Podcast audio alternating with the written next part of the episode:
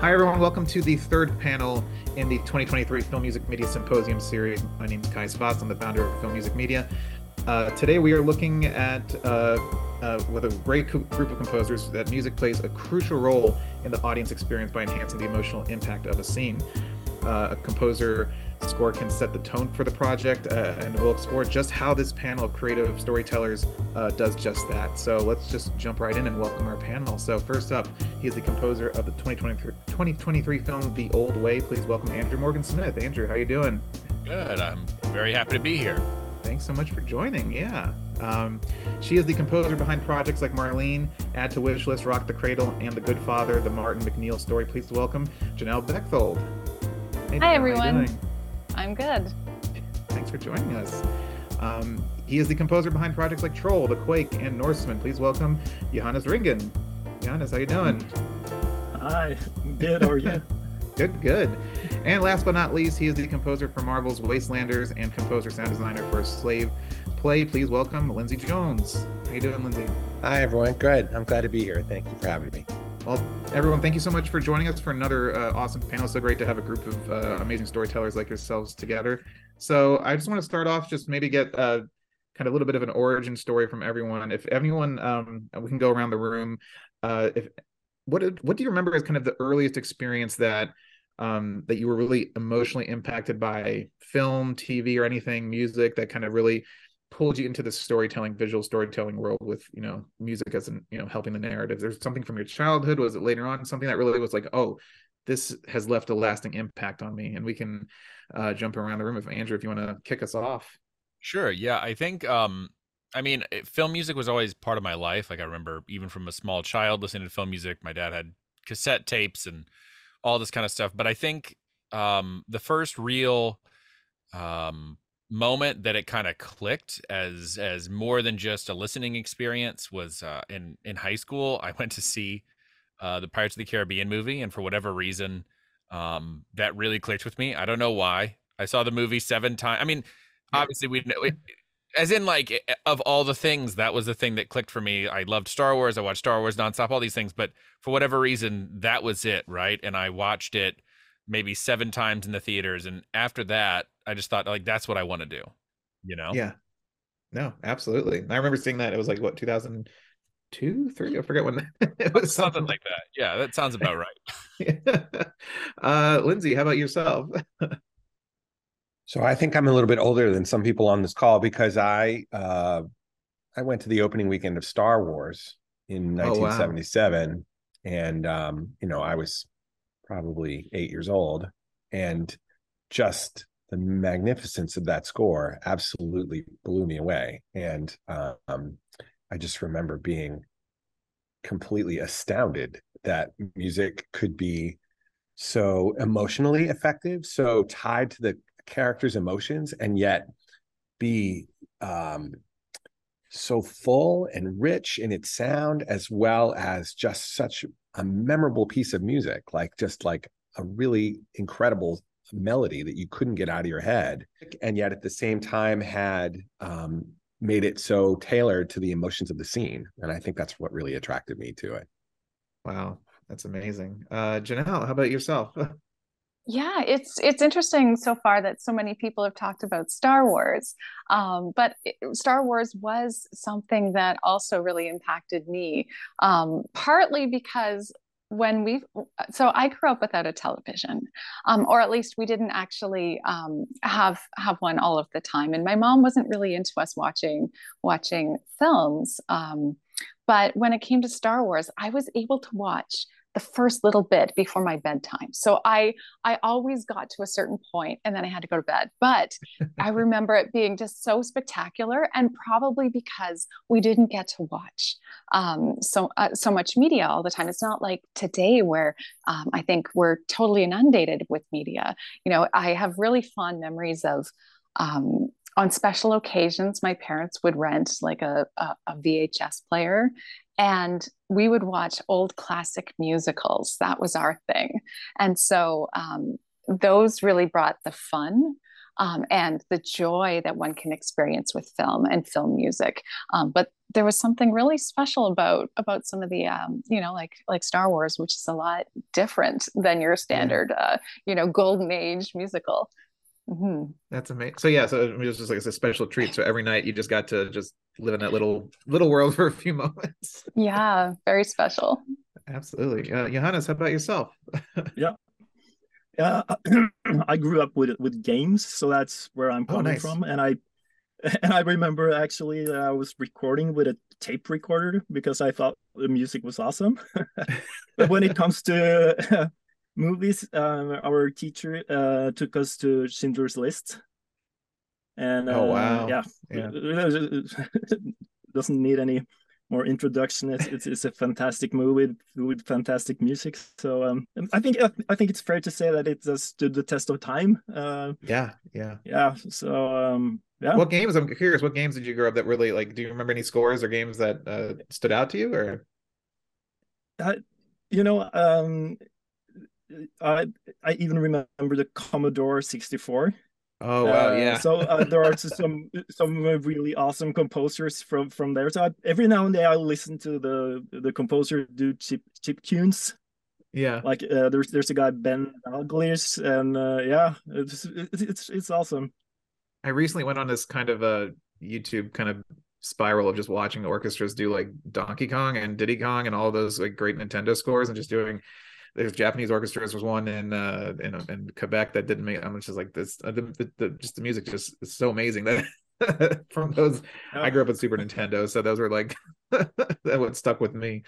Um so yeah let's I want to jump over to to Andrew first. Andrew I want to talk to you about your uh, congratulations on the old way uh amazing film and score uh so starring Nicolas Cage. So it, the western is is one of my favorite genres so I'm curious how you approach this film especially with all I guess the musical baggage that comes with the genre, whether you're going more Morricone or more, you know, Americana, you know, there's so many different ways you can go. So I'm curious how you approached it to kind of create your version of, of the American West. Uh, the answers I chose all of them. No, I, oh, yeah. I, uh, so, so it was an interesting challenge on that score because, as you said, like there's what a Western is has definitely morphed over time right? Yeah. You know, the what the Western is versus, you know, Silverado, the good, the bad, and the ugly, all these different worlds. It seems like a Western's been scored in every genre, you know, like yeah. people have done it in uh, you know, spaghetti westerns with guitars, they've done it in minimalist guitars, they've done it in orchestras. And um as the tone evolved on the movie, we realized that the guitar tone by itself wasn't going to be enough. It was just kind of too intimate um, you know, they shot it in Montana, so there'd be these huge vistas. You know, they would cut away these huge vistas, and the just the guitar stuff just felt so intimate. It just didn't do enough. Mm-hmm. Um, and the other thing is the tone of the movie kind of evolved, and we were looking at much more of a classic studio western, much more of what you'd get with like a John Wayne film versus a more modern film, which is usually a lot more gritty and a lot more realistic. So this was a little bit more of a of a, of a callback to an older time. So um, what I ended up pulling um, inspiration from was actually from Rocky Mountain folk music, so a bit of Americana, and then also going back to like kind of Copland uh, sounds, and then kind of merging those two to create this modern, modern classic studio western sound. A little bit of uh, of kind of uh, assembly of the best parts of each thing, I guess.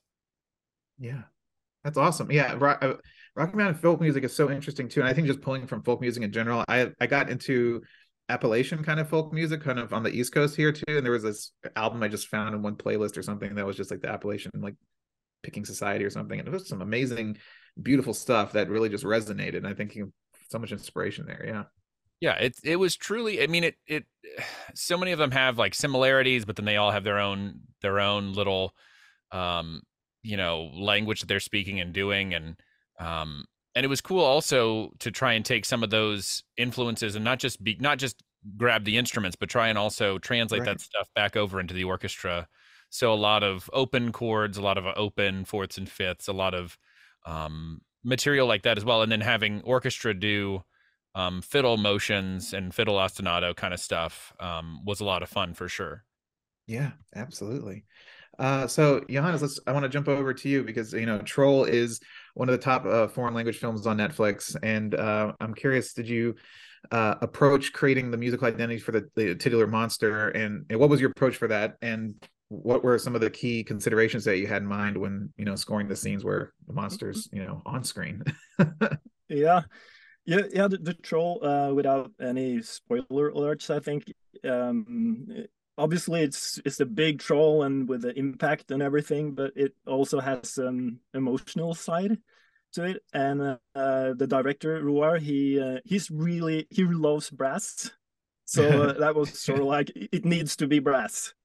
Yeah. Uh, but but then we uh, so we we had when we recorded it we had a sort of like a double brass section and um, we um, but but there's also an emotional side to the troll so yeah, um yeah. and we wanted to give it a sort of like a nordic uh, flavor so we used a, a hardanger fiddle uh, which is a norwegian instrument troll troll is uh, is, is from norway uh, so so so to give it a sort of like an intimate uh, emotional sort of vibe that's that's where we we we um, we we got that from from the from the Hardanger fiddle. Absolutely, uh, uh, Lindsay. Let's. Uh, I'm going to take it over to you now. So, Marvel's Wastelanders is a series of uh, radio drama podcasts. How is this format different from your other projects, and are there any challenges that arise since you're not scoring to an image on screen?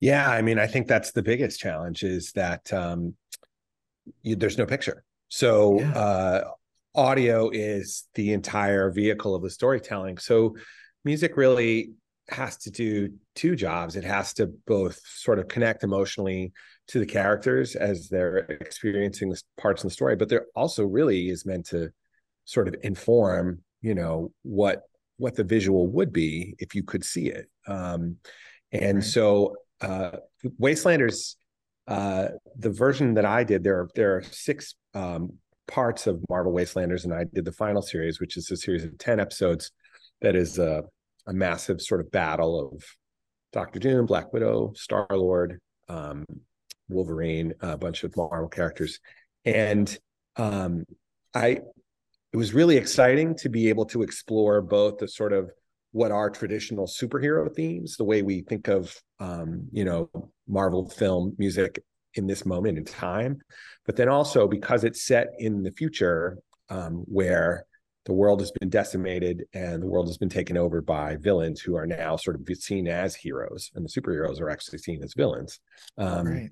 it's really about flipping those themes on their head and using glitch uh, sounds and broken computer sounds things like that to sort of create this really strange broken foreign world that we live in and so it's sort of like transitioning back and forth between this you know a post-apocalyptic time and the glory days of superheroes. So it was a wonderful challenge to use those themes to not only connect emotionally, but also illustrate what the sort of epic scope of the story is um, through audio. Yeah, I think that the whole podcast boom has really opened back up to kind of narrative going to the back days of radio of just kind of you know audio narratives and creating that so i think it's such an interesting thing how history is repeating but also evolving in certain ways. So that's awesome that you got to work on something like that. Thanks. Yeah it's been so much fun. I really had a wonderful time. Well uh janal i want to jump over to you. Uh, we have to talk about the feature film you scored marlene uh, which tells the story of a man that was wrongfully convicted of murder through the lens of his wife. So I'm curious what your scoring process was just to find that kind of tone and atmosphere of tension, suspense, but also, you know, the perspective of keeping it, you know, through the character, of course. right. So the Steven Truscott case was really important in Canada's history. It's essentially, he was 14 years old when he was um, accused of raping and murdering one of his classmates. Um, he was 14 and sentenced to death. And um, it actually overturned Canada's um, capital punishment laws, which is really, really um, notable. And yeah. so um, this film is is it's it's a quiet, simmering drama. And so I we chose to use a bit of a classical approach, and so most of the score is uh, a string section with with a you know some some woodwinds added in. But Marlene has this really uncanny ability to recreate and and re-envision um, what she's reading about what she's learning in her head so much that she actually says that it was as if she was actually there and so for those moments that really required something a little bit different it was very psychological and so yeah. we brought brought in um, some synths into the into the palette and I I love to use a combination of different kinds of, of, of synths. Um, you know, I'll bring in um, something with like really distorted, crunchy layer. Um, I might have something that pulses. Um, you know, something that swirls and whirls, and just sort of bring those in and out uh, so that you've got this evolving texture.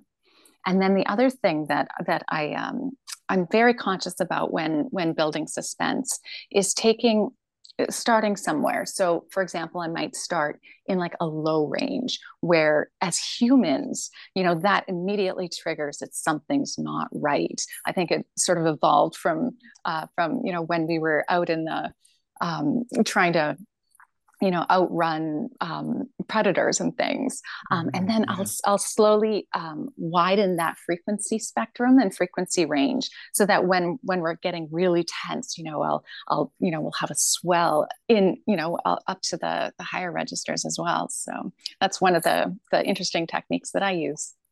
That's so fascinating I always I always tell people I feel like composers are just like psychologists and therapists like really because you not only do you have to deal with your filmmakers and your directors and kind of make sure that they're happy but you're really trying to find the audience as kind of the psychological aspect of how the story is going to affect them through notes and and builds and just the you know thematic structure. So i really find that aspect of storytelling you know so fascinating that you know, you're well, incorporating all those techniques yeah. Eh, well it's so interesting that you say that because my background is actually i'm i'm trained as a music therapist. Wow. There you go that's yeah, amazing. So... I mean, I always music was my therapy growing up. Anytime I need to just disappear into, you know, if I was having a bad day or something, you know, scores were my kind of escape too. You know, specifically, you know, film scores and stuff like that. Anything that I had emotional connection to. But I think as an effect on the audience, that's it, it's always fascinating to me. I always love diving into that. So thank you for sharing that. um, but as composers, you all uh, use music to establish the tone and mood in your projects. Um, you know what techniques or approaches do you apply to create a score that effectively supports the plot and enhances the feelings of a scene? Um, so i'm curious johannes if you could uh, tell me what works for you you know what kind of techniques or approaches do you apply that affect that would effectively support you know the plot enhance bring the scene out? Sure i i could tell a little, bit. About troll the movie we we just did. Um, and uh, we were trying to find something about troll from the sort of like the, the popular culture that we could tap into and uh, everyone has heard uh, the the Hall of the Mountain King, and uh, it, has been used in movies before. But uh, the, uh, the composer Grieg is from Norway, and the Mountain King is actually a troll.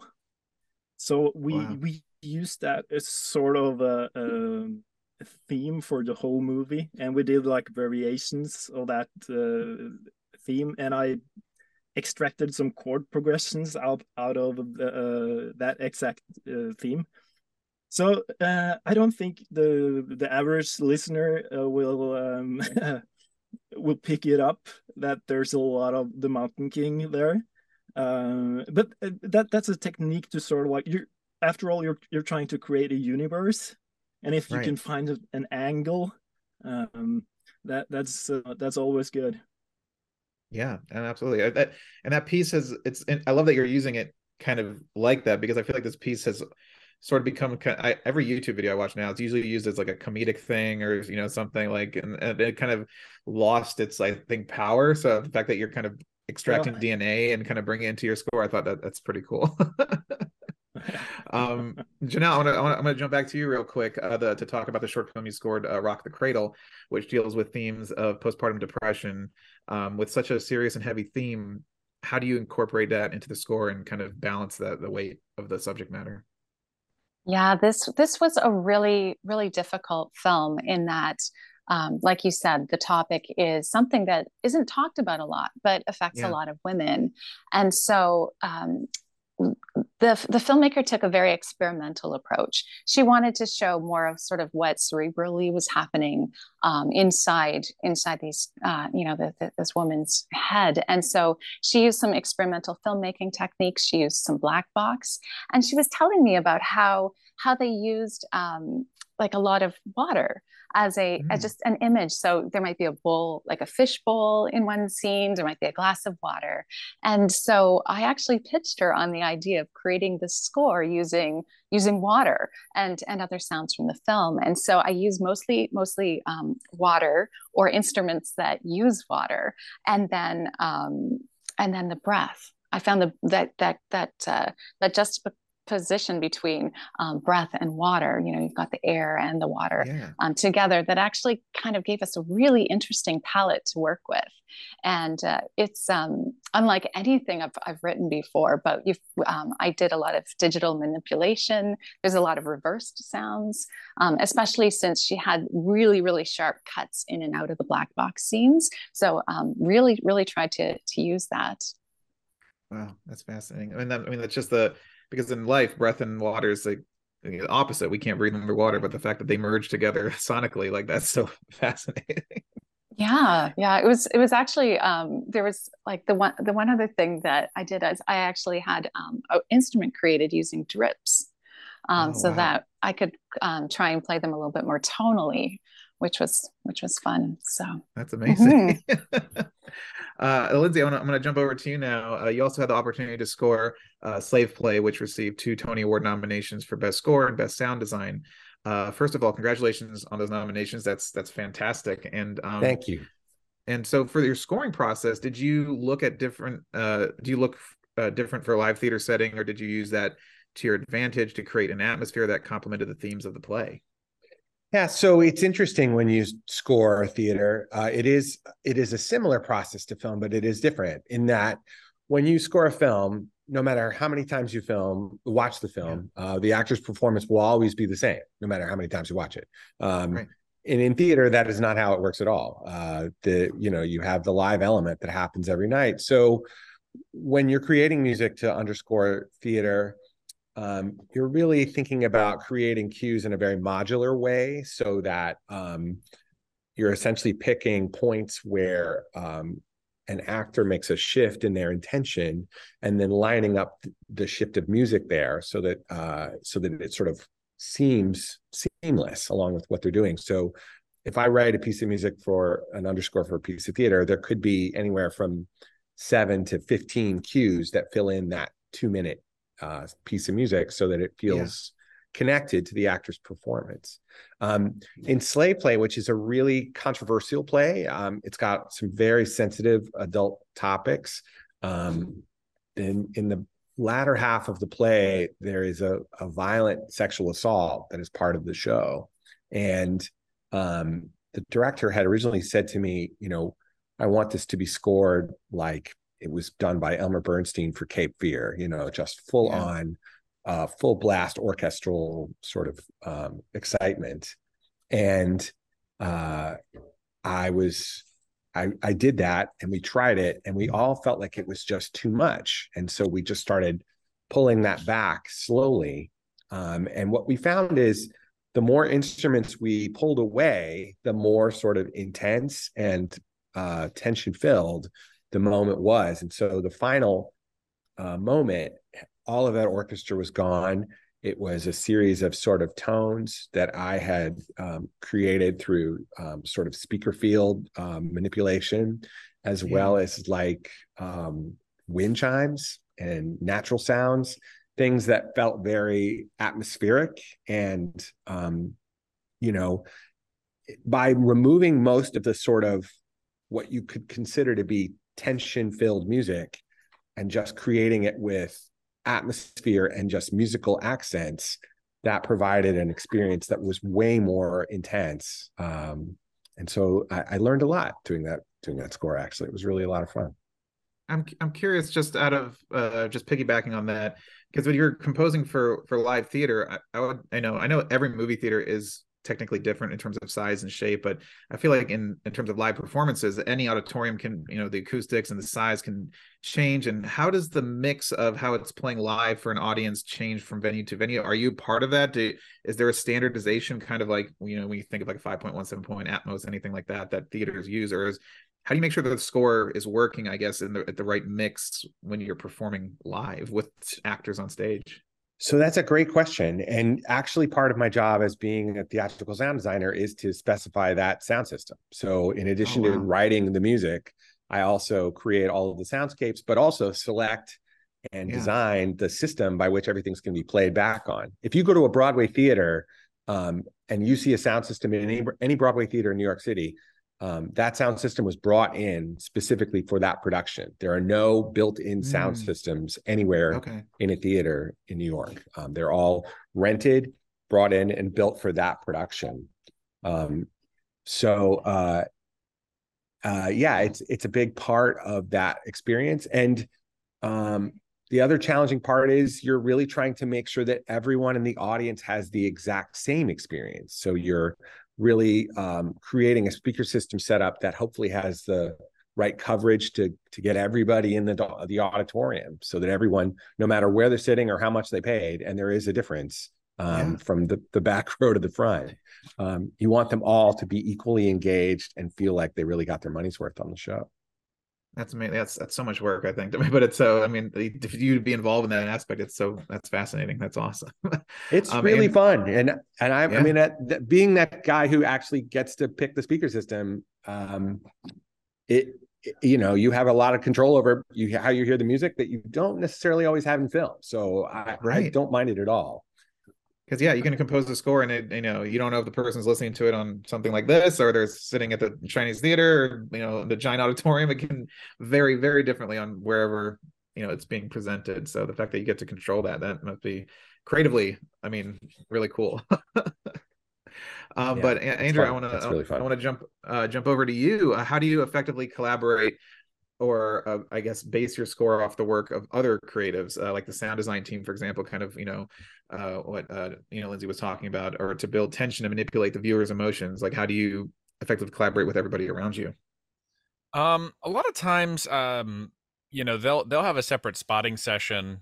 Um, sometimes I'll be involved, sometimes I'm not. Usually, mm-hmm. usually try not to be because I don't want to step on anybody's toes or be in be in the way.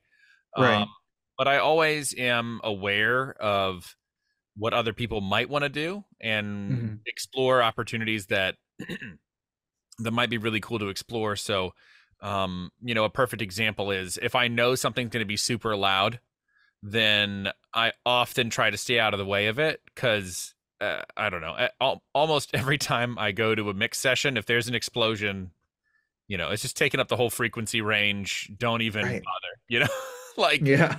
like just maybe stay out of the way for the initial explosion then come back in or something but um but it also leads some cool times to really experiment. I remember there was this indie movie that i worked on and um they had really built this really cool um almost jump scare into this opening into this tension sequence. This woman was supposed to be asleep on this on the couch and she's scared that somebody's going to come in the house. Well she has a nightmare that somebody's in the house. She sees the person she wakes up and then once she's awake, she hears somebody outside the house going around the outside of the house, right? So what we were able to do, which was really cool, is you have this big build and jump scare with the person in the inside the house with the nightmare, and then we basically went to almost nothing with yeah. um with the sound only the sound design playing where you could actually hear you know the person walking around the outside of the house um, and then we just brought in the real score, like much more score whenever, you know, it was more revealed where the person was. And I think it it created this nice opportunity of so many times it's so easy to telegraph that, oh, we're about to have the scare. Mm. Right. But in but in films like Alien and all these different movies, you know, it's like the scariest parts was where there was no score. And then yeah. then the thing jumps out at you and you have no idea when it's going to jump out at you, right? You have no idea when that cat is going to get jumped out all you had was the little like the little rangefinder right and you just hear the noise of the rangefinder getting higher and higher and higher and higher and higher and um and i think you know experimenting and looking for those moments um and obviously sometimes they get nixed and and you know it doesn't work out. But it's always nice to to look for the moment that maybe it's not the traditional answer, you know, of like, hey, let's make right. it scary, hey, let's make it happy or whatever, and um and let some other people really kind of take the reins and complement what we're doing, you know. Yeah. Do you find it mm-hmm. challenging that like I feel like, you know, people I think a lot of top level executives under underestimate the just the intelligence of the audience and if you find yourself scoring a scene that maybe feels formulaic or feels like okay this is building up to a jump scare and you can feel it coming you know when we're just you know if you're watching a horror movie sometimes you can just be like i i can feel it coming. As a composer yeah. do you is it challenging to find new ways to build tension new ways to create atmosphere or is it do you just find it from starting from scratch and looking at each film as its own like it only exists this film only exists nothing else exists from like film history but uh, for you as a composer is it challenging? Is it easy to find new ways to i guess get to those certain emotional places or emotional releases for the audience? I mean professionally i want to say that i try to start you know from yeah. from zero every time but but obviously there's going to be tropes that we all work with there's going to be tropes that we fall back on because that's how you write that's how you've learned to write um, yeah. and then the the producer component and director component is a real thing or even network component if you're on a tv show if you're on a or on some kind of tv product or tv movie or something um, the aforementioned indie film i was talking about got that whole sequence got chopped to pieces and, and destroyed and ended up having music through the whole thing yeah. Um, because of the exact uh, of that exact concern. And i think it's really hard i think to some extent especially in like thriller horror space it's really hard to keep your objectivity um as you go down the process right? Like once you've watched this movie 50 60 times how do you yeah keep, yeah. how do you keep yourself not wanting to oh well i like we just got to speed this up we got to get through this and and i've gotten notes like that from producers where like we just like we just need to get past this you know whereas yeah. i try to take very detailed notes um especially emotional beats whenever I do the spotting sessions or when I first watch the movie because I have to really rely on those notes to stay um to stay true to that initial audience viewing, right? Yeah. Um, so I think uh, you know there's a little mixture of everything. You know, I always try to find something that in every film that kind of is the thing, kind of what we were talking about earlier of like what's the thing that you're doing in this movie that's your almost like the actor's secret you know like some a lot of actors say oh well my character has a secret and that's how they keep their edge it's like in every mm. movie you try to find an angle and um but you know at some point you you still got to turn in the score and finish up the deadline yeah it doesn't wait exactly absolutely um before we we wrap up our conversation i do want to go around the room real quick and i love i want to ask a question that normally I start a conversation with, but the fact that we've kind of got to hear everyone's techniques and approaches, and really you're diving into your craft. But I'm interested as all of you as human beings, as storytellers. Um, so I love to ask this question of what does music mean to you? Whatever you make of that question, whatever sense you make of it, as a person, as a professional, as a musician, as a composer, as a storyteller, just what does music mean to you? So I'll start with uh, Johannes, if you want to kick us off, set the tone. oh, that, that that's a good question. Uh, can I say everything? Is yeah, okay? you can say everything, whatever it means. Yeah, however you take the question. If it's everything, yeah. if it's how you breathe, if it's just your yeah, creative man. way of get scratching your your itch or what. I'm curious. Yeah, what does it mean to you? Yeah, I I, I guess all of us. That's there's a reason why we do this for a living, and uh, yeah, uh, at least for me it, it's um, it speaks to me on an emotional level and uh, that, that's where i grew up uh, listening to music and um, yeah. So, so a, a, little jokingly of course that i'm saying that it means means everything but uh, yeah, yeah. it means everything yeah. Uh janal how about yourself? Yeah i mean it's it's a very difficult question but um mm-hmm for me i really i really feel like it's that thread that that really ties humanity together i mean yeah. they always say that you know like animals can't experience music the way we do but you know music is something that's in every single culture around the world so yeah it's definitely the thread that connects us all yeah it's that universal language that just kind of you know you can feel despite different instrumentation or or style just like it, it just you can read it, you can feel it. Mm-hmm. uh, Lindsay, how about yourself? I mean, to me, music is two things. Um, the first is it's an endless mystery that I feel mm. myself mm. constantly trying to unravel. And the more I learn, the more mysterious it is. And it just keeps yeah. drawing me in to want to learn more and understand more about how it works and how it affects people.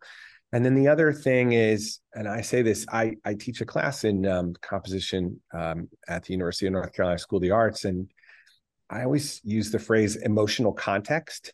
It mm. uh, music gives us the ability to create a context by which we can understand other people's emotions. We can see what they say and we and we can perceive their performances, but music gives us a window into the emotions that they're feeling in a way that they may not ever be able to verbalize. And that yeah. is that's this hidden connection that we can that is only through music, in my opinion, that gives us the ability to identify with others and understand them in a more deep emotional way than we would without it. No, beautifully said. Absolutely. Andrew, how about yourself? The unfortunate thing about going last is that I feel like I'm going to copy off everyone yeah. Um, so, so I do think, I think to me, I mean, it's a, it's a form of communication, right? Like as a filmmaker mm. and a storyteller, um, you know, our job is to make is to have the audience understand and empathize with uh, a person on the screen that they have no con like like Lindsay said they have no context for what that person's life has been like. They have no they have no understanding of that right? We're and we're supposed to do that. And um even like it's just we can listen to music in any language right? You know we can listen right. to italian opera and it can be the most beautiful thing on the on the planet. And i'll have arguments with my mother-in-law till the day i die about that. Well, hopefully the day she dies before i you know have that. But anyway you know uh, and and that lyrics are beautiful and can be beautiful and can be very meaningful but there's something even yeah. deeper to um to uh to we had this discussion of like what's more important lyrics or music? And sorry to all you lyricists out there it's like the music is the more universal thing right? It's it it's the thing that that gives gives um the initial understanding to to yeah. the, everyone in the audience you know um, and that's really, you know, the thing that uh, like talk what everyone else has said. It, it's the thing that can kind of connect us universally, and right. as filmmakers, even more can communicate things that in in the old way, the two characters it's like heavily implied they're on they're on the spectrum, so they don't emote in the same way that a normal movie does. And part of the challenge was to what is the inner emotion going on, even though they're not outside showing what that is, right? It's giving yeah, yeah. Things, context and emotion to information to the audience. Um, but yeah. Oh, yeah, absolutely. No, yeah. I mean, you're. I mean, that's what a score is too. You're you're also saying stuff that yeah can't be said via dialogue or being shown practically. Whatever you're seeing on screen, on screen, it's it's what's unspoken. Um, hundred percent. Um, so uh, I want to go around it one last time before we wrap up, and uh, if if you uh, you know a lot of young composers uh, people getting into the industry for the first time are watching these videos and i know it's impossible to kind of sum everything up in like one little piece of advice because especially since everything is changing so fast and just us working in this field watching the ground shifting beneath us every day as technology changes as the industry changes. But i'm curious if you could give just one piece of advice to anyone who's entering this field at the start of their careers what advice would that be? And then to finish us off, if there's anything that you can share that you're working on that we should be, you know, keeping a, a lookout for uh, in the future, uh, let us know because I know there's some NDAs and maybe you can't speak to everything, but if there's anything that we can hear about, I'd love to know that. So, um, uh, Janal, if you want to uh, kick us off. Sure. So I have I have two pieces of advice. Um, one is this is an industry of persistence, mm. so it takes time to develop really strong uh, connections with people. Um, so you want to think about about making friends in the industry, people that have the same kind of creative um, uh, sensibilities that you do. That you you want to sort of um, work work with them consistently over the the span of your career. So it, it, takes persistence to find those people and to create enough relationships that you can have a sustainable career. And the other thing is never lose your sense of play. This is really important. I find, um, you know, it's it's all there's so much out there about this piece of gear and that piece of gear and this new software and that software but ultimately it's about what makes you unique and sometimes mm-hmm. finding that little something that can't be bought in a vst or um, you know isn't isn't um, you know in the, the latest and greatest synthesizer um, but something that's unique um, that, that can really go a long way to um, having having your own notable sound no, very well said. mm. Is there anything that uh, you're working on that we can look forward to coming out, or is uh, everything under wraps yeah. still? No, no, no, no. Um, I uh, I'm actually really excited. Um, coming up um, soon is going to be the second of uh, in its a trilogy, and it's called Brave Rebel Army. Army, which is the second. Um, the first one is Brave Little Army, and this is essentially the same girls from the first film, but now they're um, they're 22 and they're at university, and after a um, a very terrifying experience on campus that involves one of one of their own. Um, the uh, the young women take it take justice into their own hands, and so it's a bit of a, a dramatic fantasy. It should be uh, really exciting, and I'm That's yeah awesome. I'm yeah should be good. awesome can't wait for that uh johannes how about yourself any uh first off what's a, a, a tip you would give to somebody entering the, the industry yeah yeah my advice would be to understand why you're there and what is mm. expected of you. And um, you know our role after all it's it, we're there to support the story. We want to write awesome music that, that's really awesome and it stands on its own. But at the end of the day it's all about storytelling. Yeah. That's at least something that it took a little while for me to to understand Absolutely. Yeah. I had a, a, a sorry, to, I had a uh, to connect that. I interviewed Alan Silvestri one time, and he told me a story from when he first started on his first project, and he was literally he was like, he got pulled aside by like I forget the director or the producer. He's like, "What the hell are you doing, man? Like this is not about you. Why yeah. are you putting your music in front of everything else? This is about the film." And that was like a snap for him. He's like, "That's right. It's not about my music it's about how this music can help you know the collaborative process of the whole thing but that's exactly what you put and i thought hearing it from him who's done you know all these scores yeah. was so crazy yeah I'm a, I'm a huge fan of Sil- uh, Silvestri, the Back to the Future yeah. score. I always come back to that. It's uh, it's such a fantastic movie. Absolutely, and uh, yeah. For sorry if I, if I cut you off, if you want to finish your thought or anything that's coming up that we can look forward to. Yeah, um, I recently finished a show, uh, Captain Fall Guy, which is coming out on Netflix. Uh, I'm not exactly sure when it's coming out, um, so I'm really excited about that. And um, I'm doing um, a, a Convoy, which is a Second World War drama. Oh wow! Uh, so, yeah, so uh, it's two really nice projects that I'm excited about. So um, I hope the, the audience will receive them well. Yeah, I know. I can't. We can't. can't yeah. We can't wait. We can't wait to check it out. Absolutely. uh, Lindsay, for you, what's a, a, piece of advice that you would give to? I know you're also an educator and a teacher, so I'm curious. You know, you probably have some words of wisdom. you know, the thing that has taken me the longest to learn over a long period of time is uh, I always consider myself to be a really straightforward and and honest person. And so, if somebody yeah. asks me a question, "Can you do this?" and if it's something I think I can't do, I would just say no. Yeah. Um, and what I've learned over time is everyone hates hearing the word no, everyone. Um, and so, uh, and I realized too, I'm really sort of selling myself short by mm. by saying that in the moment. And so, what I have trained myself to do, and what I give others the advice to do, is to say, you know, give me a second to think about it. Can I come back to you? And giving yourself time away from that situation in order to come up with ideas you may not think of a solution but you might. And if you it's something you might not have thought of in the moment.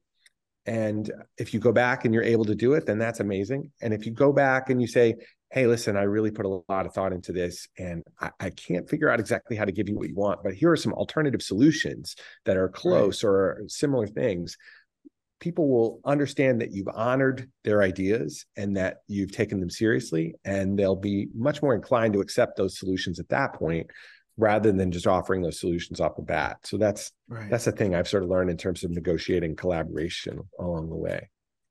Um, absolutely yeah. in terms of projects i have coming up uh, I'm currently sitting in the lobby of Indiana Repertory Theater where um, we're beginning a production of Oedipus, which has a live percussion score that will be played nightly here at the theater. Um, wow. I have two uh, podcast series that are out Marvel Wastelanders, which is currently playing on Apple, Spotify, and different things. And I also just finished um, an eight episode adaptation of William Shakespeare's The Winter's Tale, which is on Next Chapter podcasts. Um, and I created the music and sound for that as well. Um, and then I have a film that will be coming out fairly soon. Uh, it is called Dinosaur Discoveries, and it is going to begin at the Houston Museum of Natural Sciences. Natural Sciences. It is a 45 minute film about dinosaurs, like an epic sort of dinosaur movie, and they're using yeah. holographic cinema technology, similar to what Tupac uh, used to appear at the Super Bowl a few years ago. Right. They're using that uh, as sort of the next wave of um, what will happen in cinema in the future using holograms as part of a cinematic presentation. So I'm I'm super psyched about it, and I got to make really epic, huge dinosaur music, which is which was an unbelievable experience. I had so much fun. So that's, that's what's happening. Awesome. that's awesome. Um, Andrew, how about you wrap us up? Is there a piece of advice that you can give to people entering this wor- this world? yeah, I'm going to cheat. I'm going to give you two pieces of advice. Um, sure. So so the first thing is um, write every day. I know it sounds like kind of silly. It's like, but our our whatever your format format is, whether that's your computer or sitting down at a piano with pencil and paper, whatever it is, um, that's your instrument, right? So you need to practice it, and um, you know, write and write and write and write. I'm sure everyone on this panel, everyone I've ever talked to, is just like they spent a long time writing and practicing their craft before they were ever hired to do yeah. anything. Um, you know so that's the first little bit and the other thing is uh, don't take things too personally you know? Uh, don't you know don't if the producer doesn't email you back or text you back or call you back it's not because they hate you or because they think you're terrible. It's because you know they may be busy and hopefully they are busy because maybe if they're busy they're more likely to hire you you know? Right right. and then um yeah there's a lot of ups and downs in this job and it's easy also to get personally hurt because you're putting when we make art especially making art for somebody else like you're putting yourself out there. And um you know it's really easy whenever to get hurt whenever somebody writes back says ah it's terrible i don't like it you know? Yeah. And so because we're making art for other people we're not making art for ourselves. It's easy to take things personally whenever you know you really it, you just can't you know?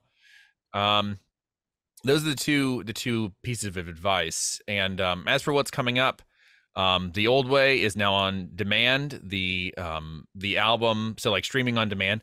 The album should be on digital platforms on Friday, February seventeenth. So I assume after this podcast releases, uh, or before, sorry, before this podcast releases.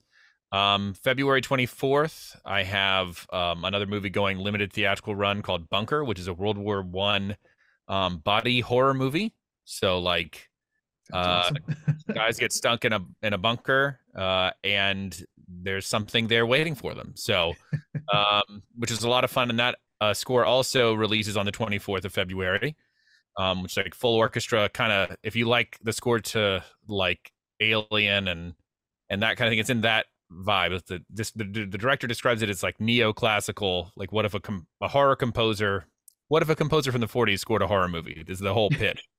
Uh, and then the last thing is um, sometime in the next couple months, I think March or April, I co-scored the final season of Disney Animation's The Owl House with Brad Breeck. Oh, yeah, um, yeah. so the finale of that show comes out in the next couple months. I'm, they haven't announced the official date, but I think it'll probably be March or April, but I don't know um, the official time. So all exciting stuff, you know? Yeah, no, absolutely. Well, everyone i want to thank you so much for your time. I know you all are so busy and to, to come together from all over i mean we're all over the country right now. So it's just fantastic to be able to talk to you all in one place. Uh, andrew lindsay uh, johannes and, and janal thank you so much for your insight and your expertise and, and opening up about your uh, your process. And I want to thank uh, everyone at Impact 24, our friends at Impact 24, for helping us organize this and put this together uh, with Film Music Media. And uh, yeah, we have more panels uh, of, of the series at filmmusicmedia.com. So be sure to go check them out and, uh, on our YouTube channel as well. So thanks, everybody. Thanks for having thank us. Thank you.